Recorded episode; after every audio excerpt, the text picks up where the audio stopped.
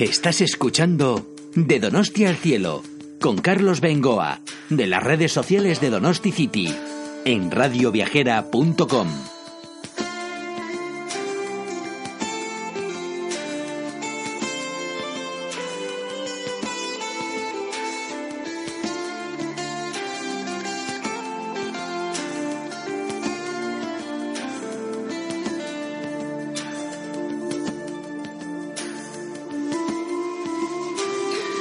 amigos de Radio Viajera, bienvenidos un nuevo podcast a nuestro programa de Donosti al Cielo. Aquí estamos un día más en San Sebastián. Soy Carlos Bengoa, responsable de las redes sociales de Donosti City.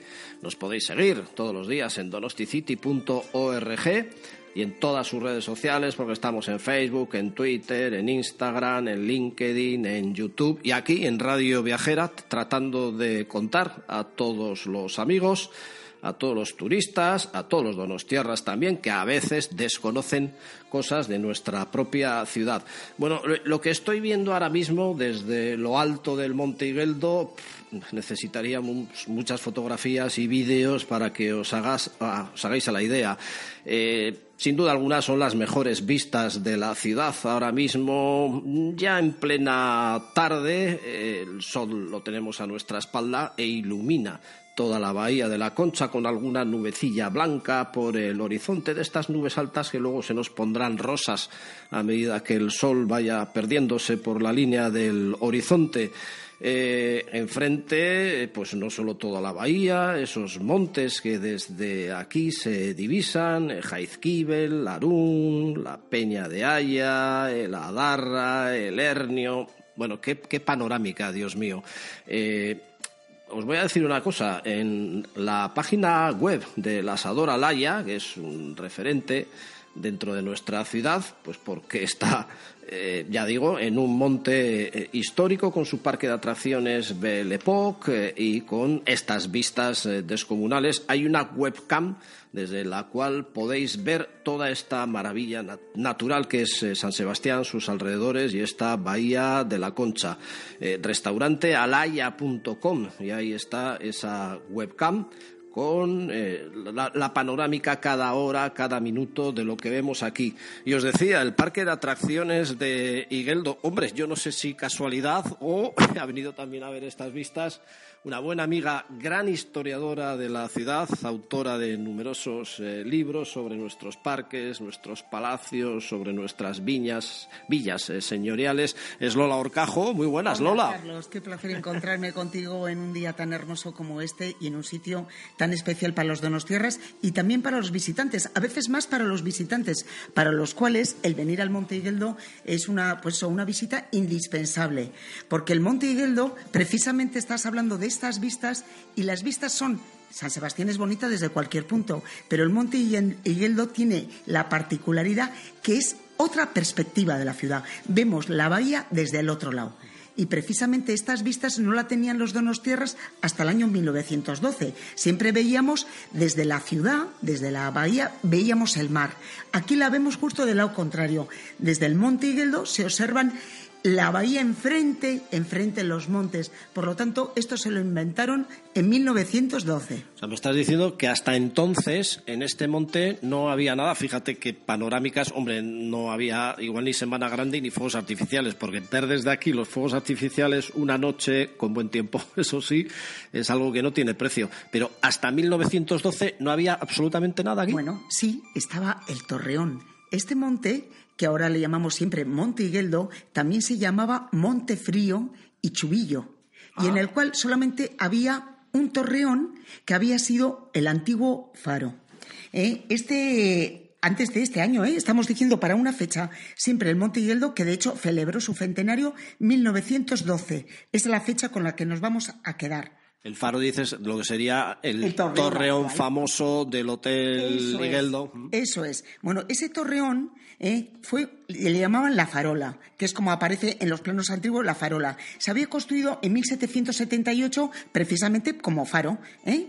pero había quedado en las guerras carlistas, había quedado arruinado. ¿eh? Entonces, si vemos las fotos antiguas, cuando ese monte, ese monte frío, ese chubillo, también la llama Arrobi o Arrimendi, ¿eh? estaba un terrón semiarruinado ¿eh? y como en las guerras carlistas sí que había servido como de fortificación, lo que había eran restos de, muralla alrededor de ese, de- eso se quitó, ¿eh? alrededor del torreón. Eh, ese faro que había estado pues ahí donde vemos el torreón actual de, que estamos viendo del Monte Higueldo, se había sustituido eh, por el actual faro que está ya en la bajada por la carretera que llamamos del faro en 1855, con lo cual desde 1855 ya no tenía ningún valor más que luego el, el de Fortín de guerra carlista. ¿eh? Entonces, bueno, eso es lo que se encuentran ¿eh? un monte pelado, porque tenía en la parte de donde está eh, la torre de Satrústegui, abajo había una cantera, aquello estaba sin vegetación y el torreón semiderruido en la cima del Chubillo, del Monte Frío. ¿eh? Imaginamos por qué se llamaba Monte Frío, ¿no?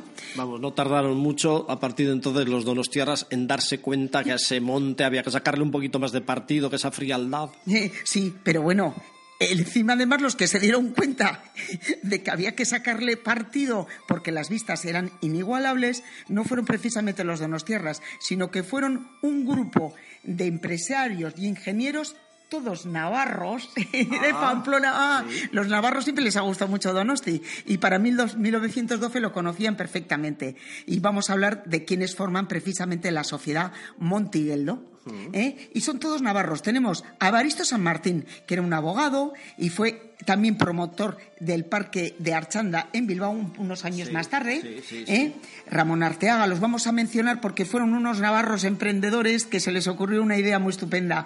Eh, Emilio Wifi, que era ingeniero y que fue el ingeniero que participó precisamente en la construcción del funicular, del cual enseguida vamos a hablar, Joaquín Solórzano, que era eh, especialista en instalaciones electromotrices, y Paulino Caballero, que tiene una calle en Pamplona, en San Sebastián no la tiene, no sé por qué, pero fue catedrático, o sea, este señor era navarro, era de Pamplona, pero vivió aquí, de hecho en una villa que la hizo para él, que es una villa que tenemos en Atagorrita, algún día hablaremos de ella, de la torre, de la casa Villa Dolorecho, ¿eh?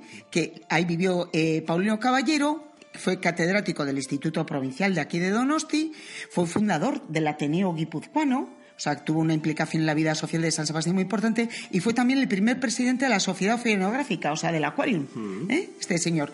Bueno, pues con estos y como presidente de la Sociedad Montigueldo, Eduardo Dupuy, que era el del Hotel de Londres, Ah, ¿eh? bueno, pues todos ellos son los que se van a meter en esta empresa de compra de terrenos, que va a ser la Sociedad Montigueldo, fundada pues un año antes de la inauguración luego del funicular. Eso estamos hablando de 1900. Cuando se funda la sociedad en el 11, 1911, y un año más tarde ya está en funcionamiento el principio. Y fijaros que esta idea de parque de atracciones ya se les había ocurrido también antes en San Sebastián. Se les había ocurrido con cuáles? Pues con el parque del Monte Ulía, del cual no queda en sí del parque nada. ¿eh? más que bueno lo que llamamos el molino, que son los restos de un restaurante que hubo, Sí. ¿eh? pero no queda nada más y que este parque del Monte Ulía tenía un autobús que primero llegaba hasta la ladera y luego iba subiendo. O sea que esa era, lo- ese se fundó el del Ulía en 1902 y una de las principales atracciones era ir subiendo al Ulía en una especie, en un tranvía. ¿eh? Bueno, y otra atracción que le pusieron fue un transbordador el transbordador que era del estilo Torres Quevedo, que salvaba de una pendiente a otra. Entonces, ahí ya teníamos un parque de atracciones que estuvo muy de moda.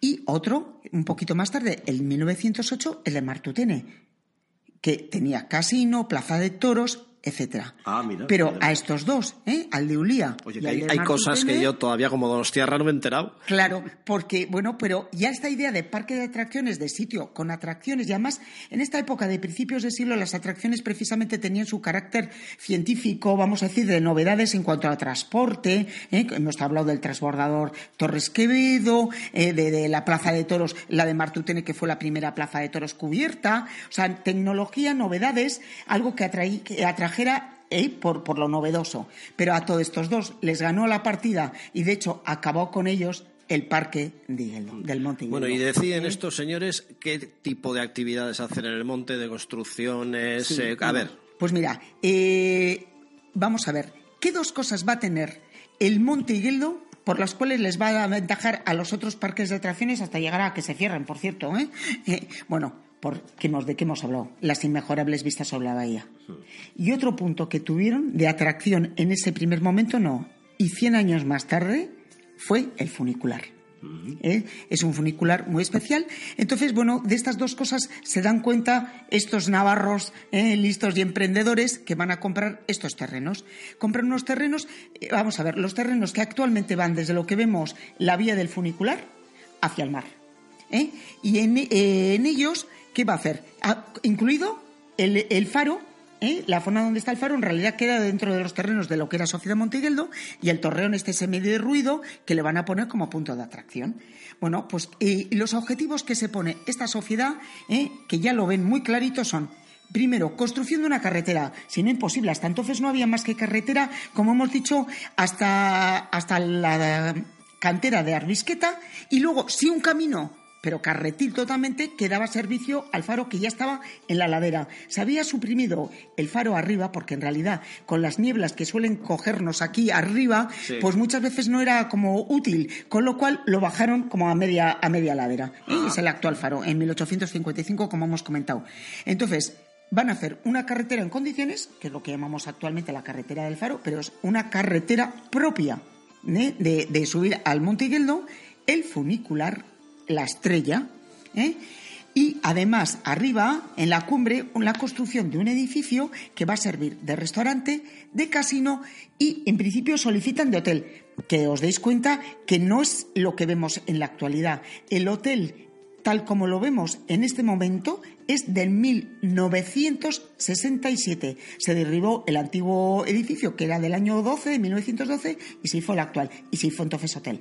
¿eh? Pero en un principio no tuvo hotel aunque el proyecto allí quedó. Vamos, estamos viendo en 1912-15 un monte pelado, porque decía que no había vegetación, curioso también, en el cual eh, se empieza ya a construir el funicular, todavía queda el faro arriba, no el hotel, y el parque, bueno, las casas salpicadas en las laderas. Empiezan entonces. ¿eh? una vez de que la sociedad, lo primero tiene que hacer esa carretera, que es un trabajo costoso y también están haciendo ya el funicular. De hecho, el funicular, luego vamos a hablar extenso de él, tiene una particularidad que es que el primer vagón es más ancho porque sirvió para subir materiales para la construcción del hotel de arriba o del ah. casino de arriba. ¿Y sigue siendo más ancho? Sí. Ah, ah mira, no me había fijado. Sí, sí, así es. Y desde luego el negocio, como siempre en San Sebastián, aparte de todo esto, eh, era la urbanización de los terrenos. Vender los terrenos, que son los terrenos con las villas, de las cuales todavía nos quedan unas cuantas y que mucho tiempo más tarde, en los últimos, vamos a decir, 20, 30 años, se han ido tirando villas y, como siempre, eh, construyendo edificios más grandes en esa ladera que da al mar eh, del Montefrío.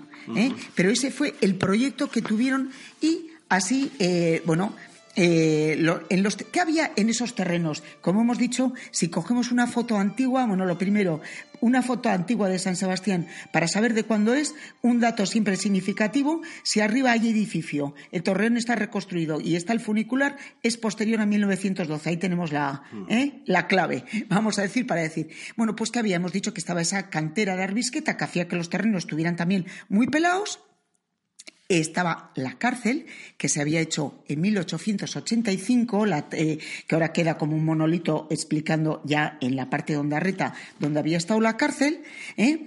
Eh, y, estaba la Torre Satrustegui, que también pasaremos luego por ella. Esa especie de castillo, ese se había construido en el 83. Y el resto no había nada de nada sí que había, donde está ahora la actual plaza del funicular, dos caseríos que eran los Arrocas. ¿eh? Caserío Roca Ondi y Roca Chiqui. Ah. Que esos son los que va a comprar también la sociedad Montigueldo. Mm. ¿Mm? Bueno, entonces, ya simplemente la construcción de la carretera que va haciendo esas, esas revueltas ¿eh? que sube hacia el faro, esa es la que hacen ellos nueva, bueno, costó un montón. Fue una obra de ingeniería muy importante porque es un terreno complicado y más con la maquinaria que había en el momento, ¿no? Vamos a decir, es decir, la carreta, los bueyes y a tirar de piedra y a ir asfaltando, sujetar el terreno, etcétera.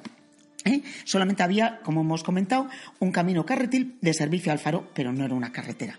¿Eh? Y, luego también hacen el enlazar esa carretera con la carretera que sí que iba al pueblo de Gueldo. Mm. Esa sí que estaba ahí, al observatorio del Padre Orcolaga, al observatorio meteorológico. Tienen que enlazar con esa carretera que había. Y el foco de atracción por lo novedoso de todo esto que van a hacer fue lo principal y que sigue siendo yo creo, no hay un turista que venga a Donosti y que no quiera subirse en el funicular. El funicular, bueno, fue el tercer funicular que se construyó en España está tal cual, diríamos, ahora el mismo. Único, el único que queda tal cual, ¿eh? Seguimos subiendo los donos tierras hasta allí, como para que no vayan los, los eh, turistas, porque vamos, es efectivamente obligatorio dar ese paseo por la concha hasta la zona del tenis, subir a Igueldo en el funicular y luego bajar otra vez. Eh, nos lo vas a contar todo eso en otro, en otro podcast.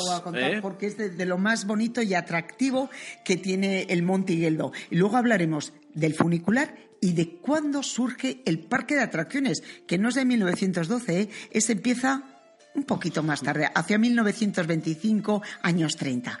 Menudas vistazas tenemos aquí, Lola, qué maravilla de ciudad. Ya sé que estás enamorado de, Donosti, pero es que fíjate, aquí tomar un menucito en este momento en el asador Alaya, viendo semejante paraíso, vamos, para estar la mañana, la tarde y la noche. Hasta otra, Lola. Nos volvemos a ver en el Monte Higueldo. Venga.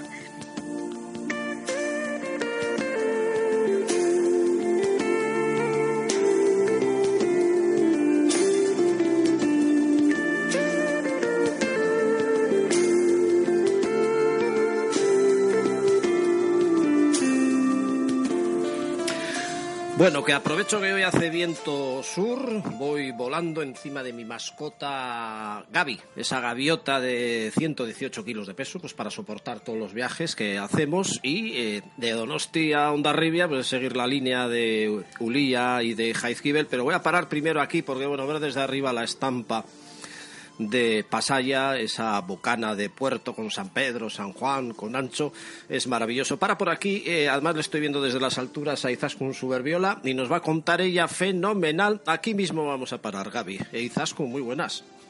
Muy buenas. Es que yo no me canso de parar en este sitio tan hermoso, me parece mentira que esté a 7, 8 kilómetros en línea recta de San Sebastián y pases de la urbe a un enclave tan maravilloso como es este. Sí, y la verdad es que es desconocido, ¿eh? Mucha gente que viene a Donosti, a San Sebastián, y, se sorprende, se sorprende en positivo de, todo el enclave, de toda la naturaleza y todo el patrimonio ligado a la mar. Bueno, Izaskun es la responsable, una de las responsables del barco Mater Museo, eh, del que luego hablaremos un poquito también, y obviamente pues conoce muy muy bien los dos lados de Pasaya turísticamente más importantes, eh, San Pedro y San Juan, que luego estaría al fondo ancho para que no se nos enfade nadie por allí. Eh, cada vez vienen más turistas por aquí, quiero creer. Sí, la verdad es que sí, sí, sí. Eh, pues bueno, pues eh, es de agradecer también es eh, que, vengan más visitantes, porque de alguna forma pues valida de que, el pueblo de Pasaya pueda seguir viviendo de la mar, dando a conocer pues todos estos tesoros que tenemos ligados a, los enclaves marineros. Bueno, y en general, ¿cómo venderías Pasaya, que como he dicho está tan cerca de San Sebastián y es como estar en otro mundo? ¿Cómo vendería? Bueno, no soy una experta yo ¿eh? de, temas comerciales, pero la verdad... No, ¿qué destacarías? Así aparentemente la primera foto que se encontraría un turista al llegar.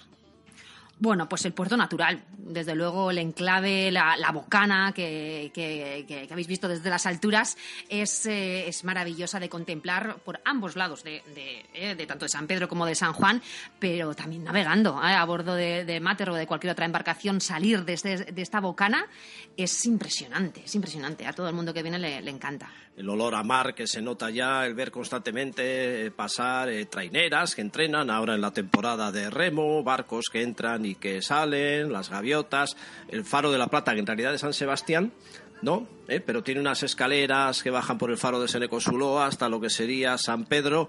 Eh, a mí me suele encantar pasar la tradicional motora de San Pedro a San Juan. Será una de las cosas que os pregunten dónde se coge la motora. Efectivamente, y es uno de los atractivos ¿eh? que, tiene, que tiene el municipio, desde luego. O sea, bien dejas el coche o vienes en transporte público a San Juan, a San Pedro y, coger la motora ya en sí ya es una aventura que merece la pena. Es, es una actividad maravillosa, tanto para niños como para adultos. ¿eh? Esto es para todas las edades. Bueno, a mí en San Juan me suele gustar empezar la excursión en la ermita de Santa Ana. Allí arriba hay que subir unas escaleras empinadísimas, pero es que tiene unas vistas maravillosas. Esta ermita que es eh, paso, además, bueno, creo, tú me corregirás, de Camino de Santiago. Es un albergue también eh, bueno, recogerá peregrinos, ya todo tipo de montañeros, y tiene vistas a todo lo que es el puerto de Pasaya, Ancho, San Pedro, San Juan.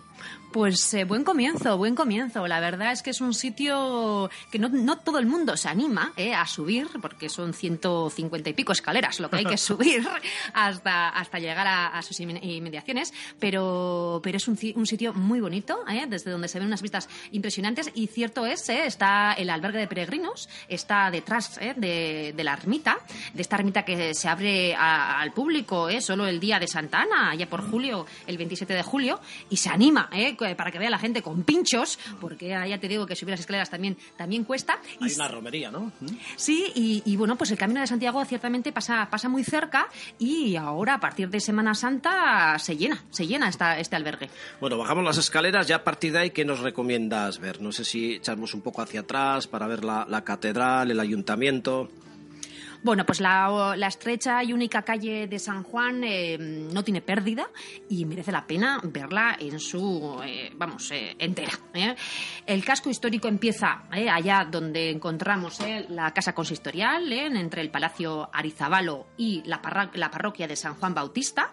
ahí empieza la calle estrecha, estrecha, con, con, esos espectaculares arcos, donde vemos las marcas de los coches de algún osado que se ha querido meter sin saber mucho dónde y, dirigirse hacia adelante sin pérdida, gozando de esos chocos, ¿eh? de, esa, de esa arenisca, ¿eh? de, porque las casas están hechas ¿eh? pues de ese material nuestro de, de, de Pasaya, hasta llegar al gran emplazamiento de, de la Plaza de Santiago con el edificio central donde se ubicaba el antiguo ayuntamiento y no, no os canséis de descubrir Pasaya, seguir hacia adelante hasta la Bocana, hasta ese chiringuito de, Senecosuloa y la cala de Alaborza, porque vais a enamoraros de toda esta zona. Es un paseo que ¿qué puede tener? Es una línea recta, como decías, que recorre todo el puerto. Y bueno, yo creo que a ojo puede ser dos kilómetros y medio, así. Y eh, vas viendo cositas, el arco que hay un poco más adelante, no sé, tiene como muchos puntos fotografiables. Pero luego también, aparte de las casas, así como de pescadores, de, colores, a que por cierto, cuando sube aquí la marea, él deja el agua, las mareas vivas, mareas muy altas, a medio palmo de la plaza, ¿no? Bueno, sí, ha habido ocasiones que se han juntado mareas altas vivas ¿eh? Eh, y, mar de fondo y ha entrado la, eh, la, ola del mar de fondo hasta, hasta inundar parte de, de, San Juan. ¿sí? Y, bueno, pues en, estas, en esta estrecha calle, como bien decías, pues encontraremos casas típicamente marineras, pero también antiguos palacios, antiguos palacios de, pues bueno, pues de gente adinerada, adinerada donde, donde, bueno, siendo capitanes de mar, y pues bueno, pues podían hacer ese eh, esa, casa un poquito con, mayores condiciones. Bueno, y luego es que encima está muy bien dotada a nivel de restaurantes, de bares también, pues porque hablar de Casa Mirones, así que estoy viendo un poquito de golpe de ojo, el Cámara, el Chulocho, el Ciaboga, Yola, algunos nos dejaremos si se nos enfadará, pero la oferta gastronómica que también hay aquí en San Juan es tremenda, ¿eh? Excepcional. El planazo, coger la motora, comes en un restaurante de estos que son todos maravillosos y luego te haces un, eh, un paseo hasta Puntas, eh, pasando por el castillo de Santa Isabel. Eh, hoy en día es una casa privada, pero en el enclave este de la, de, de, la Bocana, donde antiguamente se ponía esa, esa cadena de hierro que cerraba el, pues eso, toda la Bocana para que bueno, los antiguos piratas no entraran a, a, coger pues el, esos tesoros que eran pues cuando estaba la Real Compañía Guipuzcoana de Caracas aquí en el siglo XIX ¿eh? el cacao era un gran tesoro y estos piratas, ¿eh? tanto holandeses como ingleses, ¿eh? venían, querían venir a por ellos.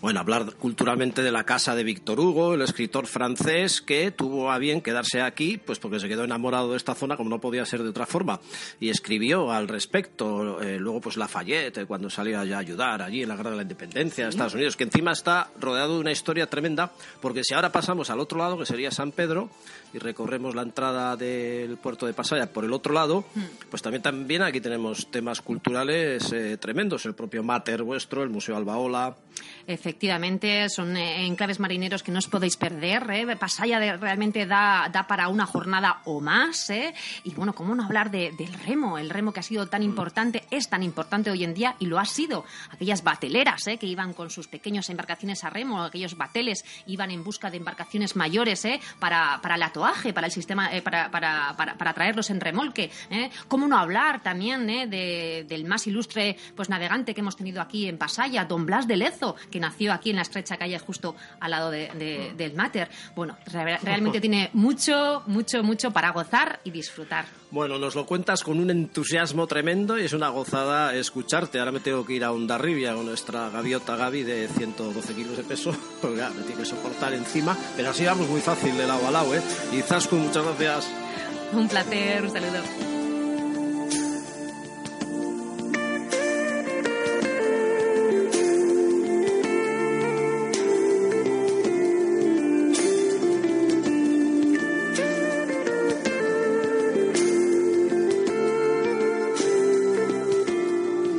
Amigos de Radio Viajera, seguimos nuestro paseo por San Sebastián. Normalmente vamos al centro y a la Concha, pero yo ahora he pasado el túnel, el túnel de Ondarreta, que queda justo debajo del Palacio de Miramar y entramos en un barrio, bueno, vamos a decirlo, señorial, un barrio importante de mucha población en estos momentos en Donosti, que es el barrio del Antiguo. Yo creo que citado así es conocidísimo, es el que queda en la otra playa, por orientaros a los que estáis fuera de Donosti, a los de Donosti. Pues vamos, ya tenéis pillado el punto, seguro que sí. Es la playa de Ondarreta, esas villas tan bonitas en lo que sería el paseo de Ondarreta. El Monte Higueldo lo dejamos ahora a nuestra derecha con el funicular. Entramos en el barrio del Antiguo, callejeando por la mítica calle Matía. Para los donostiarras esto es un referente de nuestra ciudad y seguimos avanzando. Lo que pasa que ahora, claro, tanto programa de gastronomía que solemos hacer también, eh, pues nos vienen ahora los olores de las brasas en no sé dónde exactamente, pero bueno, yo voy fisgando por aquí porque con el hambre que tenemos y con la afición que tenemos a las brasas, en realidad toda la cocina vasca, ¿eh? no os voy a engañar, ya hemos hecho diferentes podcasts de gastronomía con diferentes cocineros, aquí estoy oliendo yo, aquí estoy oliendo yo la rebotica, la rebotica con K, pues voy a entrar porque es un establecimiento así coqueto, hombre, encima conozco a Laura Matesanz, que no sé si está aquí de comensal o es que es suyo el negocio, Laura, muy buenas. Hola, buenas. Pues a ver, que ando un poco perdido yo, que me tienes que orientar. Eh, no sé si he entrado al sitio correcto, porque a mí me encanta el tema de las brasas y estoy oliendo a brasas. En consecuencia, con el hambre que tengo, me tengo que quedar aquí. Hombre, has acertado y de lleno, además. Un pleno. ¿Llevas el negocio? llevo el negocio, llevo el negocio, sí, sí, sí, sí. Bueno, pues, pues fenomenal, vamos. Vamos a empezar a hablar de la cocina vasca y de un poquito así de entrada, ¿eh? Lo que es el tema... Yo no sé si en general tenemos la tendencia a pensar que la brasa es chuleta, que es carne, el chuletón vasco, lo mucho que comemos, eh, podríamos ir bien por ahí. Por supuesto. El nuestro, además, es kilómetro cero, que está muy de moda ahora, porque es de Asteasu, chuletón de Asteasu. ¿Qué es, ¿Qué es eso de kilómetro cero? Explícanos. Bueno, yo ya lo sé, ¿eh? pero los amigos de Radio Viajera, pues igual andan un poquito más perdidos. Producto de cercanía, vamos, en resumidas cuentas. En nuestro caso, de, de nuestra tierra, de aquí al lado, de Asteasu. Ah, bueno, mira, de hecho hace poco hicimos una entrevista a Xavi Zabaleta, cocinero de Larach, eh, que han montado Jaquitea, una asociación para defender el producto nuestro, que es muy rico, hay cocina más sofisticada, grandes cocineros, por supuesto, pero lo nuestro como que tiene mucha salida en estos momentos o no. Hombre, por supuestísimo que sí, es que es lo que se vende y yo pienso que es lo que se debe de vender, ¿no? Primero estamos nosotros, digo yo. Nuestra huerta, nuestro, todo, todo lo que nos rodea. Oye, ¿por qué le habéis puesto de nombre la rebotica? Bueno, pues, ¿qué te voy a decir? Es un... Yo asocio siempre la palabra rebotica a trastienda, a pupurrí, a mezcla. Y bueno, como la idea era también poder vender, que de hecho también se hace, por ejemplo, los arroces a la brasa salen un montón en takeaway, eh, pues tanto que puedas comer aquí, degustarlo aquí, o te lo ponemos para llevar en un momento y es una tienda, una mezcla. También tenemos alguna cosita a la venta que no tiene directamente mucho que ver con la gastronomía, pero bueno, un poco de pupurrí. No hay muchos establecimientos de donde comer carne a la brasa. A ver, si sales por la provincia, seguro que sí, pero en San Sebastián como que no hay eh, tantos, eh, os dio, precisamente por hacer un establecimiento donde se pueda comer todo a la brasa, porque es que encima es que es todo, no solo las carnes, sino incluso una tortilla de patatas, por lo que estoy viendo aquí que estáis sirviendo a todas las mesas. Efectivamente, la tortilla de patata a la brasa es un puntazo porque, bueno, pues para empezar no engorda tanto porque no lleva el aceite frito, hacemos la patata con su piel a la brasa. Y la idea, pues lo que has dicho, en vez de tener de que ir fuera, coger el coche, pues brasa a pie de calle, que para eso están los autobuses y, los pies para ir andando de, una punta a otra de, de, nuestra ciudad. Brasa a pie de calle. Entiendo que es buen barrio este además, ¿no? En cuanto a volumen de gente o así. Sí, sí, siempre se, relaciona con un barrio más residencial, pero aquí hay muchísima gente joven, niños y, bueno, mm, por no decir, en la universidad, oficinas de Musiquene, Cámara de Comercio, un montón de edificios, mm, sin fin, tráfico, sector bancario, hombre, tiene su movimiento. Oye, veo que tenéis aquí un letrerito de, eh, pues como para que nos animemos a pedir el pincho Arzac Entiendo que habéis ganado algún concurso, no sé qué tiene que ver Arzac con eso, cuéntanos. Hombre, pues Arzac, el maestro Juan María Arzac, tiene que ver muchísimo, puesto que es un pincho que a través de la Asociación de Hostelería se ha querido sacar eh, para homenajearle. Y bueno, ya se sabe que se está haciendo el homenaje tanto al Museo San Telmo en Tabacalera. Y bueno, nos presentamos al concurso y cuál ha sido nuestra sorpresa, que lo hemos, lo hemos ganado. Que no se gana todos los días un pincho Arzac. Y en la versión tradicional, ¿eh? En la versión tradicional, eh, bueno, como el plato preferido del maestro de Juan María Arzac son los huevos fritos con los pimientos del piquillo, pues esa era la base del pincho con un máximo de dos ingredientes más. Nuestro lleva la patata a la brasa con su piel, que la vaciamos, rellenamos con una crema de, de pimiento del piquillo, por supuesto un pimiento del piquillo, lleva la, lleva la yema de huevo, ya te voy a enseñar las fotos, bueno, de hecho lo vas a probar ahora que ya verás cuando abras el pincho cómo se desprende la yema, es muy visual. Y aparte está muy rico, lleva también alioli y virutas de jamón serrano. Y bueno, hemos ganado en la versión tradicional, la versión de alta cocina la ha ganado el grupo Bocado. Bueno, no, sé si venía con esa intención, pero bueno, lo cierto es que no tengo ningún problema. por cierto, saludamos a David Barría, que le veo salir de la cocina, un chileno buen amigo eh, al que entiendo que en otra ocasión pues tendrá también su podcast particular porque nos va a contar cosas de Chile. ¿Lo tenéis aquí de cocinero, David?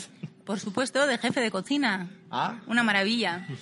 Oye, eh, estábamos con lo del pincho Arzac. que esto eh, no solo es en plan de sentarse a comer, si lo ponemos en la barra en plan pincho para que la gente venga a tomarse una cervecita y el pincho, ¿tiene salida también? ¿Qué costaría? Bueno, pues ahora está a precio promocional de solo dos euros. Con lo cual, sí, sí, sí. En cuanto se empiece a enterar la gente, bueno, pues ya se verá. Bueno, vas a tener cola aquí de amigos de Radio Viajera que quieren probar ese pincho. Le estoy viendo alguna salida aquí, cómo lo parte la gente. Es una sorpresa ver ahí cómo se rompe la patata y cómo sale todo el huevo por dentro. La verdad es que tiene bastante mérito. Eh, es que aquí encima ganar un concurso, concurso de pinchos es casi, casi imposible. Hay muchos concursos de diferentes variedades y mira, pues el pincho Arzac, que sepáis todos nuestros oyentes que en homenaje a este gran cocinero vasco, que es Juan Mari Arzac, pues resulta que es su patata con el huevo frito y con el pimiento del piquillo. Pero bueno, que veo que tenéis un montón de cosas en la carta, por ejemplo, cuéntanos. Así de memoria, vamos, ¿no? No hace falta ni que nos fijemos en la carta. Bueno, de memoria, pues lo que has dicho, la base es la brasa. A ver, como producto estrella, por supuesto, los mejillones a la brasa, que no llevan nada, no hay que más que degustar el mejillón con ese toque de brasa, que está delicioso. La tortilla patata, que por supuesto has dicho tú, la chuleta, el chuletón, para eso tenemos brasas. Y luego a destacar, pues hombre, los arroces a la brasa, que tampoco hay. Tenemos arroz con carriller, arroz con negro con chipirón, el arroz con verduras, el arroz con setas, arroz con bacalao, como dice la canción, que está buenísimo, por cierto. Eh, y un sinfín de cosas más. Y luego nuestros postres, pues bueno, tiene bastante éxito la tarta de queso y el tiramisú. Todos caseros, ¿eh? Todo, todo lo hacemos aquí. Oye, ¿lleváis cuántos años? Porque aquí es francamente difícil. En Donosti eh, hay tantos bares, tantos restaurantes, lo solemos decir muy a menudo, que es difícil dejar huella, hacer algo diferente. Eh, ¿Cuánto tiempo lleváis y con qué intenciones entráis aquí en el mundo de la cocina donostiarra? Hombre, con intención de, de quedarnos. Y como dices tú, si dejamos huella, mejor que mejor. Pues ya vamos para tres años. En agosto, tres años.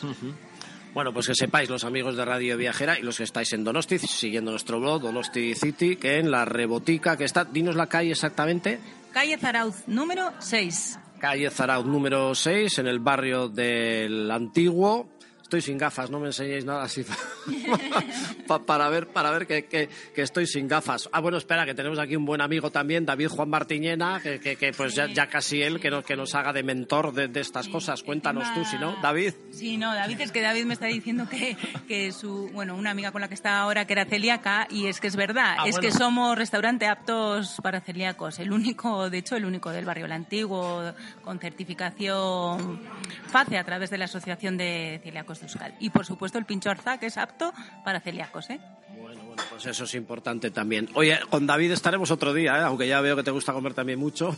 Hombre, tú ya sabes que todo lo que tenga con gastronomía y buena gastronomía. Y fíjate que yo siempre te llevo a buenos sitios, Carlos. ¿eh? Y aquí estás viendo la carta, ¿no? Sí, sí, sí. Estás empezando a salivar, ¿eh? Sí, sí, sí. Ten cuidado porque vas a salivar, vas a empezar a dejar el- las babas encima del móvil y, y vamos a tener que dejar la grabación. Pero fíjate qué sitio más maravilloso, va- vaya, vaya racioncitas más majas. Has visto salir ahí el arroz, ¿no? Sí, sí. Has visto la, eh, la paellera, ¿no? Sí. Eso es una ración. Sí, sí. Joder. O sea que No, no, imagínate. Son, son reacciones buenas por lo que estoy viendo y aquí pues con la cervecita pues se tiene que estar francamente bien. Que por cierto con, con David, otro David, Juan Martiñera, el cocinero David Barría, pero eh, co- con David de temas de ciclismo tenemos que hacer algún programa también. Como los podcasts van por separado y lo mismo ahora nos estáis escuchando dentro de cuatro años por las cosas de, de internet y, y el que hablemos de ciclismo con David y el tour de París-Roubaix que ha hecho para aficionados eh, pues eso ha salido mucho antes, ¿no? O al revés. Pe- Pero bueno, que todo va encajando y con David Barría, el cocinero, pues estaremos también para que nos cuente pues las cosas de Chile y lo que ha encontrado aquí en Donosti, el tema de la gastronomía de allí y de aquí. Pues estamos encantados, Laura. Pues lo mismo, igualmente. Cuando quieras, esta es tu casa, ya lo sabes. Hasta otra, un abrazo.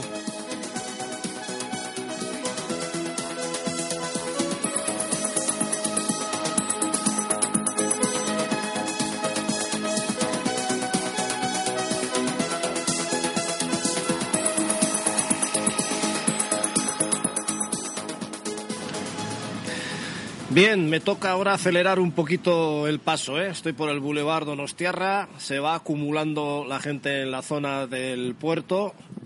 Bueno, en realidad no hay más que ir viendo ya cómo se va poniendo de colores la Bahía de la Concha y ya nos imaginamos, ¿eh? O sea que aceleramos el paso aquí por la calle Ingentea, justo por la trasera del ayuntamiento, dirección puerto y en efecto aquí estamos llegando a la tradicional pasarela del náutico, uno de los sitios sin duda más fotogénicos de la ciudad, porque además queda muy a mano.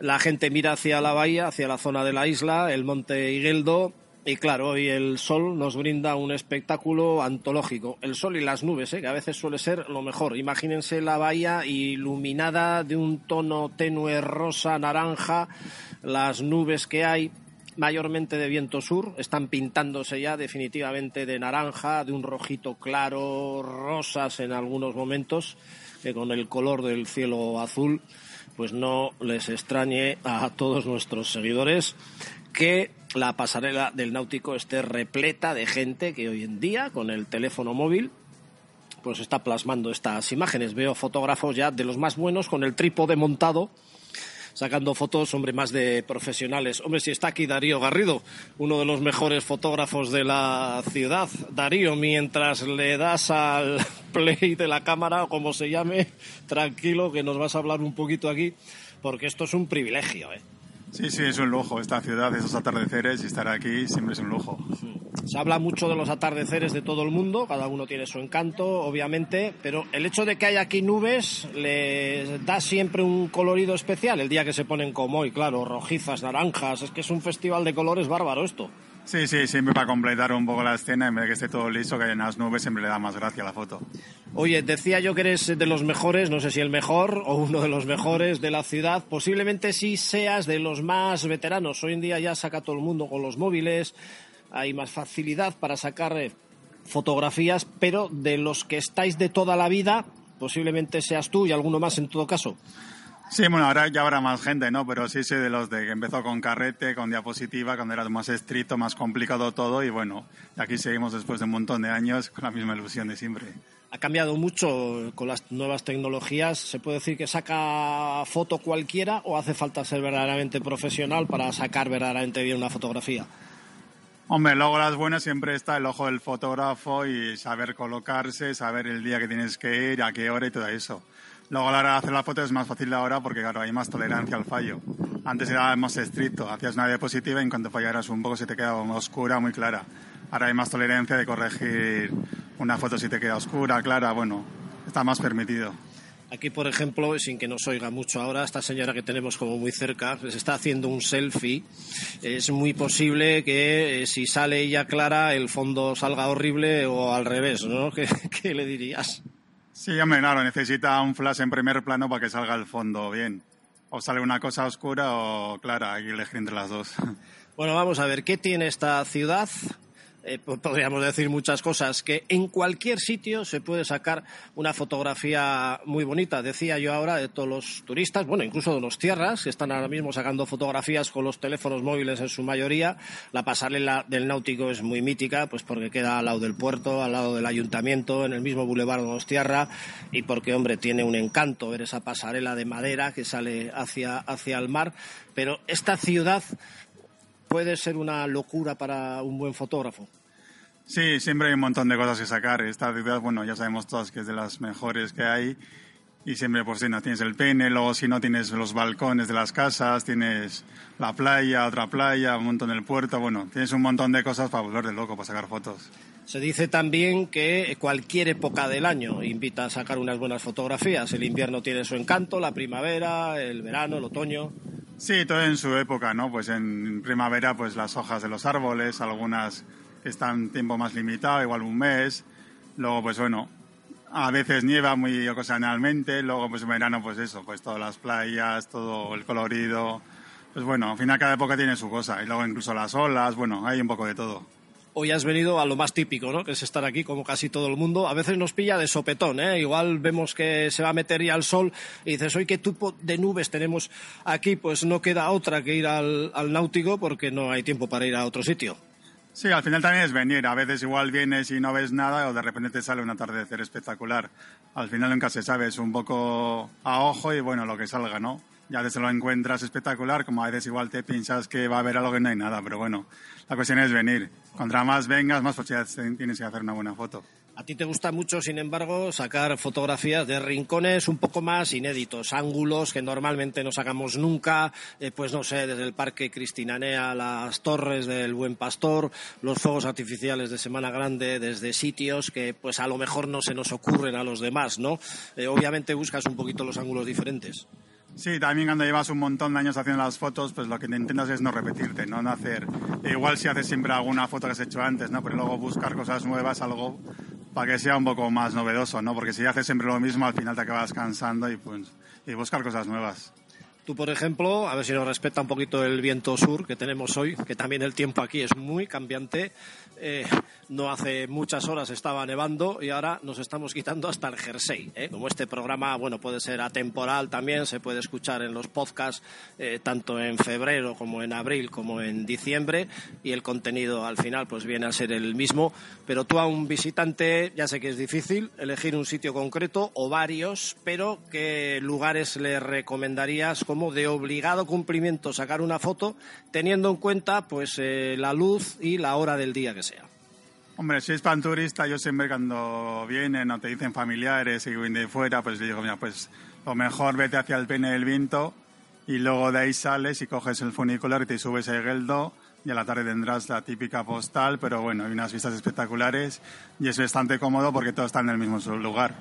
Y luego, pues con un poco más de tiempo, pues te haces el paseo de la Concha y ya tienes todo, el ayuntamiento, el puerto Alberdieder y bueno, en muy poco tiempo tienes todo. Y fuera de lo típico, seguro que hay rincones que también merecen, pues a nada que andemos un poquito por la propia ciudad y ese sitio que a ti te gusta en particular, que es tu favorito, al que no va nadie, un poco como secreto, eh, ¿cuál podría ser si no os lo quieres desvelar? Sí, bueno, tampoco secreto. Hubo una época pues que subía mucho la verdad, que además era un monte que muy poca gente subía. Iba gente igual pues con perros que vivían cerca de la zona, pero era un monte que era unas vistas espectaculares y que iba muy poca gente. Y luego a, y a nivel de mar, bueno, la vista es de lujo, ¿no? Y estabas muy, como muy solo, muy tranquilo y muy relajante. Y luego, pues bueno, más cerca de mi casa, pues bueno, tengo también Cristina Enea, que es un parque, bueno, que también está muy bonito y está muy acogedor y tampoco hay muy poca gente y se está muy tranquilo. Fuera de Donosti, lo que son un poco los alrededores, ahí no te solemos ver tanta fotografía. No sé si es porque te centras más en San Sebastián, pero mira que los alrededores, a media horita de coche mismo, tenemos grandes cosas para fotografiar. Sí, ya me he solido mover en su día, sobre todo, pues antes, sobre todo con el tema analógico, así ya me movía. Entonces, un poco lo principal, creo que ya tengo, es pues, el ratón de Guetaria, Oñate, la Basílica. Entonces, esas zonas ya las tengo un poco sacadas, ¿no? Pero bueno, suelo ser más de quedarme en San Sebastián. Igual más de turismo, ir a un sitio así para cambiar, pero bueno, las zonas típicas de Guipúzcoa ya las tengo todas sacadas. Muy bien, como esto es hablar y no se puede ver, aunque intentamos hacer unas radiografías y unos dibujos exactos de lo que tenemos a la vista, como en este caso aquí desde el Náutico, que es una maravilla ver el atardecer de hoy. Algún día retransmitiremos también olas en directo, ¿eh? con comentaristas de cómo vienen, cómo saltan. Otro espectáculo de la ciudad. Pero para los que te quieran ver tus grandes arsenales de fotografías, Darío, en las redes sociales, ¿por dónde tendrían que entrar? Hombre, lo más sencillo es si entran a mi página web, que es dariogarrido.com, ahí te vienen todos los enlaces, pues eso, al Facebook que tengo tres páginas, Instagram, Twitter, pues bueno, ahí es donde entrando en la web, pues tienes los enlaces directos y ahí tienes fotos, pues para hasta aburrirte. Bueno, te dejamos, venga, disfrutar con este atardecer idílico y que luego lo veamos reflejado en esas redes sociales a las que invitamos a nuestros seguidores eh, para que indaguéis también y veáis la belleza de esta ciudad y las maravillosas fotos que tiene Darío Garrido, que por cierto estuvo nominado a la medalla al mérito ciudadano, al final no pudo ser, pero habrá que seguir intentando. Sí, es complicado, bueno, al final es temas más políticos y no depende mucho de ti, pues bueno, yo estar ahí siempre estás contento, ¿no? Pero bueno, al final como no depende de ti, pues poco puedes hacer. Lo merece de verdad porque es un trabajo impagable para esta ciudad ver cada día las fotografías distintas y más conocidas también, ángulos de todo tipo de esta ciudad. Muchas gracias Darío. Gracias a ti. A seguir trabajando, vamos a ver qué buscamos ahora.